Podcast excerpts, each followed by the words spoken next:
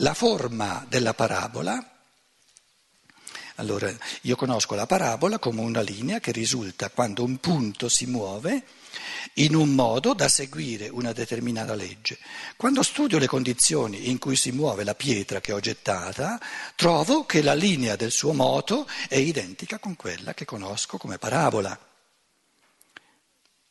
Che la pietra percorra proprio una parabola è conseguenza delle condizioni date, gravità, la forza di, di, del lancio, la, la, la, consistenza, il peso della pietra, eccetera, e segue da esse di necessità.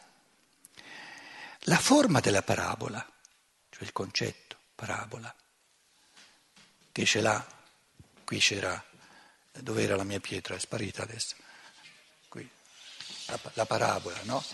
Nel, nel, pensare ce l'ho tutta in, come unità, non ho 5.000 fotogrammi eh, statici, ce l'ho tutta, no? il movimento dall'inizio fino alla fine. È un concetto, soltanto nel pensiero posso avere il concetto di parabola.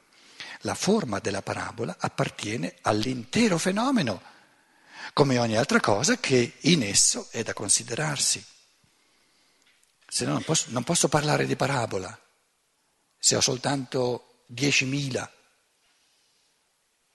posizioni statiche della pietra.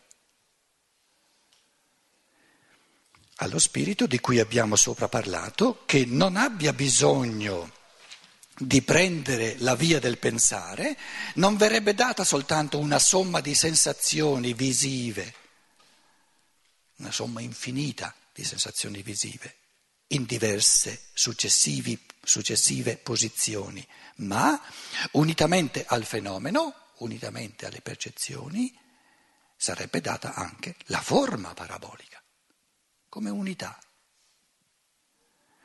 della traiettoria, che noi aggiungiamo soltanto più tardi per mezzo del pensare al fenomeno stesso. Più tardi toglietelo che non c'entra, in tedesco non c'è, che noi aggiungiamo soltanto grazie al pensare.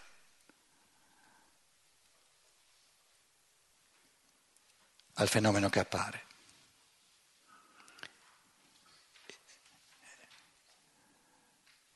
E poi, scusate, di nuovo una piccola riflessione.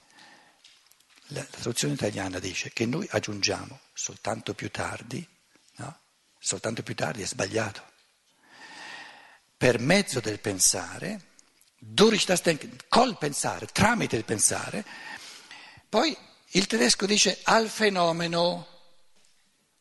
Cosa avviene quando io aggiungo la parola stesso, al fenomeno stesso? In tedesco c'è soltanto al fenomeno. In tedesco c'è soltanto al fenomeno. Cosa avviene quando io ci aggiungo la parola stesso? Come se fosse una realtà il fenomeno.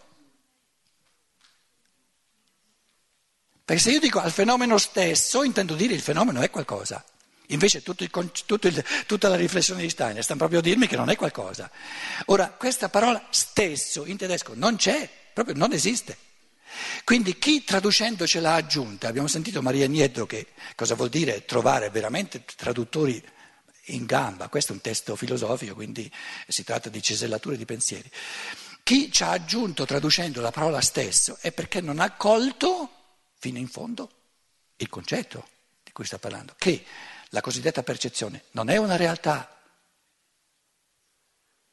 E quando io dico la percezione stessa, la faccio una realtà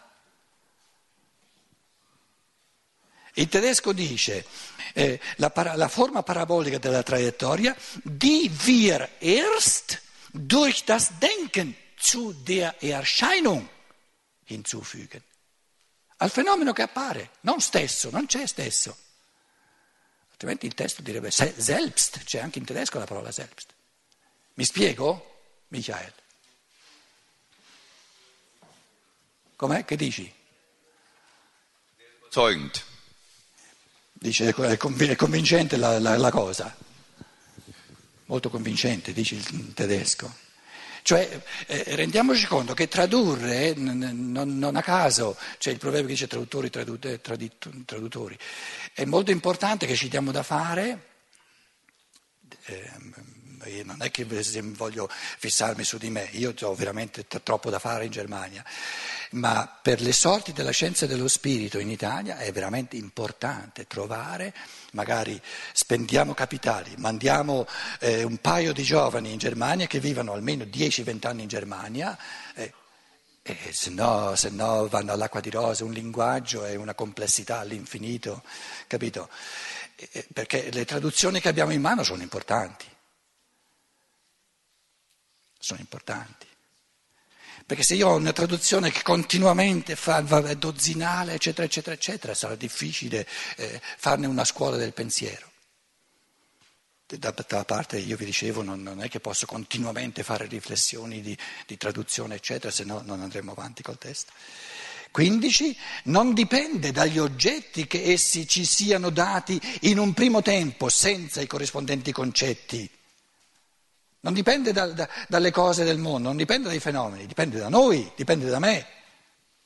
Non dipende dagli oggetti che essi ci siano dati in un primo tempo senza i corrispondenti concetti, cioè nella percezione senza i concetti, ma dipende dalla nostra organizzazione spirituale. La nostra entità complessiva funziona in modo che per ogni oggetto della realtà i relativi elementi affluiscano a lei da due parti, da quella della percezione, da quella del percepire e da quella del pensare. Che cos'è a determinare questa spaccatura del reale in un dato di percezione e in un dato di pensiero?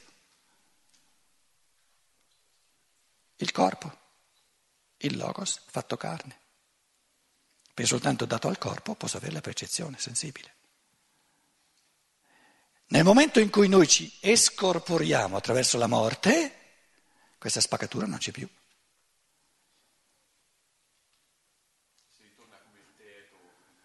Il vecchio, il vecchio Teeteto, è lui, lui si chiama Teeteto, capite? Il più vecchio. Il suo nome, Teeteto. Allora chiediamoci qual è il senso di aver fatto sorgere nell'uomo, dovuto al corpo, questa spaccatura, questa scissione tra percezione da un lato e il pensare dall'altro. E che se, noi, se non ci fosse questa spaccatura noi non ci accorgeremmo, non potremmo portare a coscienza il fenomeno pensiero.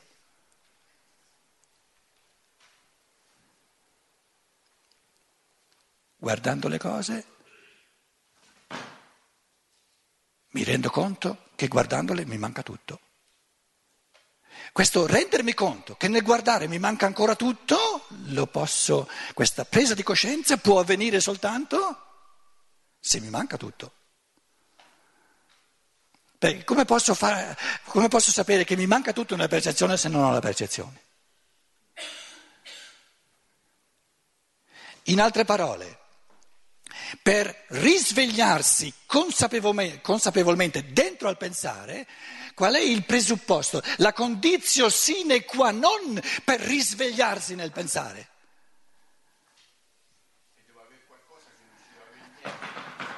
Qual è la condizio sine qua non per risvegliarmi?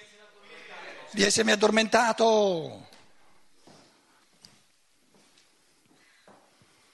La percezione il sonnifero dello spirito, nella speranza che si accorga che della percezione dorme. Perché se si accorge si risveglia nel pensare. Ecco perché fuori di me. Dicevo, ecco perché quello che percepisco è fuori di me, lo vedo fuori cioè in qualche modo è conseguenza del mio in- incorporamento, no. del mio spirito, il fatto che io veda una cosa fuori di me. Voglio dire, Platone, quel personaggio del Platone, sì. che che non separava queste due cose, l'albero che vedeva non lo vedeva fuori come lo vedo io, ce l'aveva dentro. Il, fatto che io abbia una percezione, quindi abbia un corpo, sia nata la materia del mio corpo e, e che quindi la mia organizzazione divida la realtà della cosa in, una, in due parti,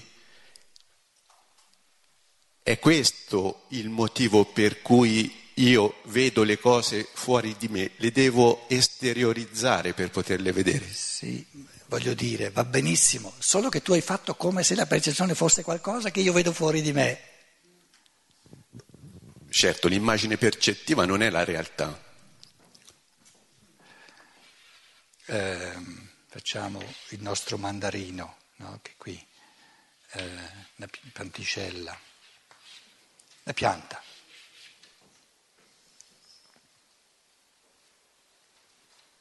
Cos'è?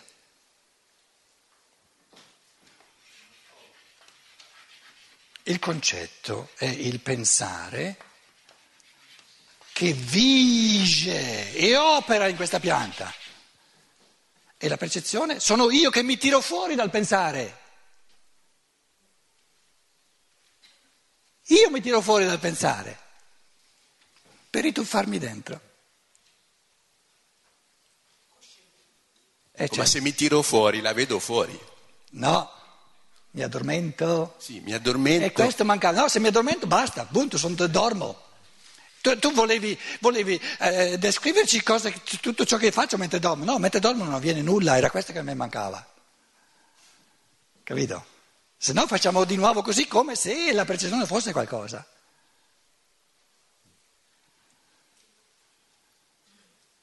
Quando ti svegli percepisci anche te che vedi questa cosa. Anche, ritorni nella pianta, che è il concetto della pianta.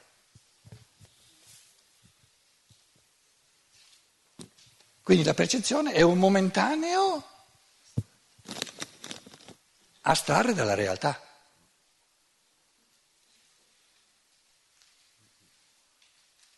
Per dirmi, ah, ho perso la realtà, ci ritorno dentro. Quindi la percezione pura non c'è, non esiste perché esiste soltanto che mi rendo conto. Quando sono tornato dentro mi dico, ah, allora sono stato un momento fuori. Quando io mi sveglio e mi ricordo dei, delle immagini di sogno, non è che dico mentre sognavo sapevo di sognare, mi ricordo. Quindi quando mi risveglio nel concetto mi ricordo che sono stato fuori, ma, non, ma quando ero fuori non lo sapevo. Quindi tutto il discorso non c'entra, non lo sapevo. Adesso mi ricordo che sono stato fuori, ma mi ricordo soltanto quando sono dentro. Così come quando mi sveglio vedo le immagini del sogno e mi dicono, ah, devo aver sognato, però mentre sognavo non sapevo.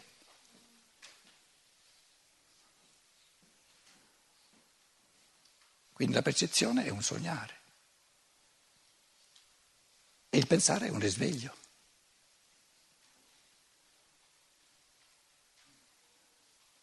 Nel sogno che realtà, che realtà ho nel sogno? Non è realtà.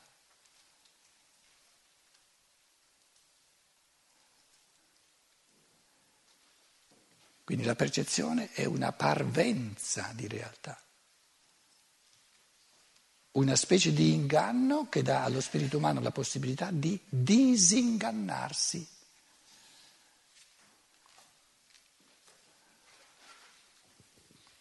Quindi la materia è il grosso inganno dello spirito,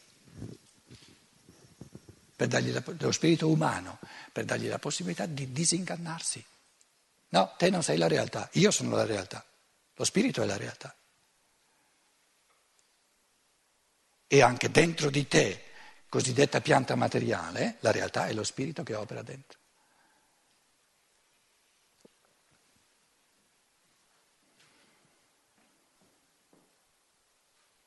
Abbiamo una pianta.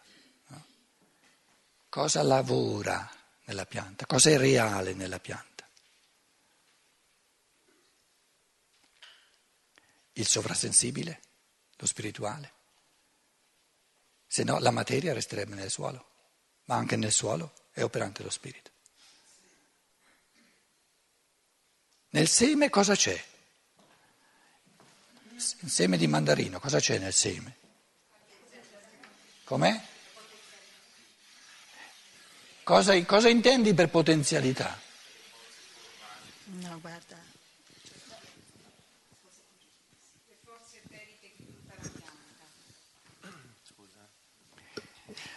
Allora, adesso precisiamo ancora un pochino di più, senza mollare e eh, poi andiamo a mangiare. Quando noi diciamo che l'uomo è una potenzialità, si può specificare ulteriormente. È una potenzialità per quanto riguarda l'esplicazione a livello percepibile. La pianta, il seme, è una pianta potenziale, ma non in tutto e per tutto. Ciò che è potenziale è la manifestazione percepibile, quella è potenziale, non la pianta. La pianta c'è già tutta, le forze eteriche ci sono già tutte, le forze formanti ci sono già tutte. Quindi potenziale è solo la percepibilità della pianta, solo quello è potenziale. Ma la percepibilità non fa parte dell'essenza.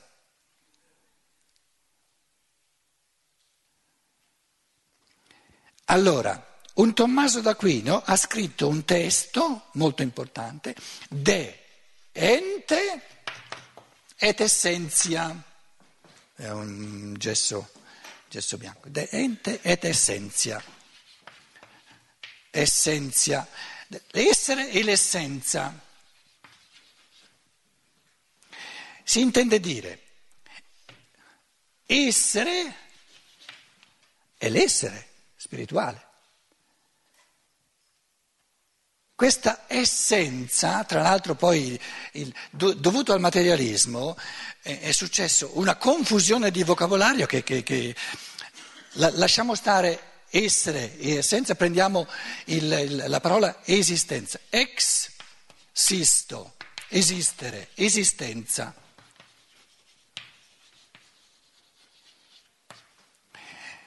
Ex sisto significa fuori, ex significa fuori, sisto significa mettere lì.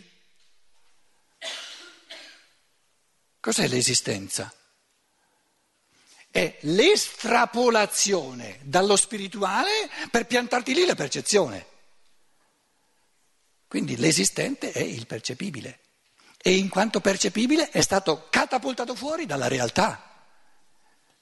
L'essenza è la realtà sovrasensibile essenza e esistenza. L'esistenza è sempre transeunte, comincia e termina, ma l'essenza è eterna. Quindi l'esistenza della pianta ha un inizio e una fine. Le ex sisto, nella misura in cui diventa percepibile, viene fuori dal, dal puro spirituale e viene posta lì, sisto. Sisto significa assestare, dissestare, sestare, significa porre lì, renderlo percepibile. Quindi cos'è l'esistenza? È l'inganno della percezione, per dare la possibilità allo spirito umano di disingannarsi e tornare all'essenza spirituale.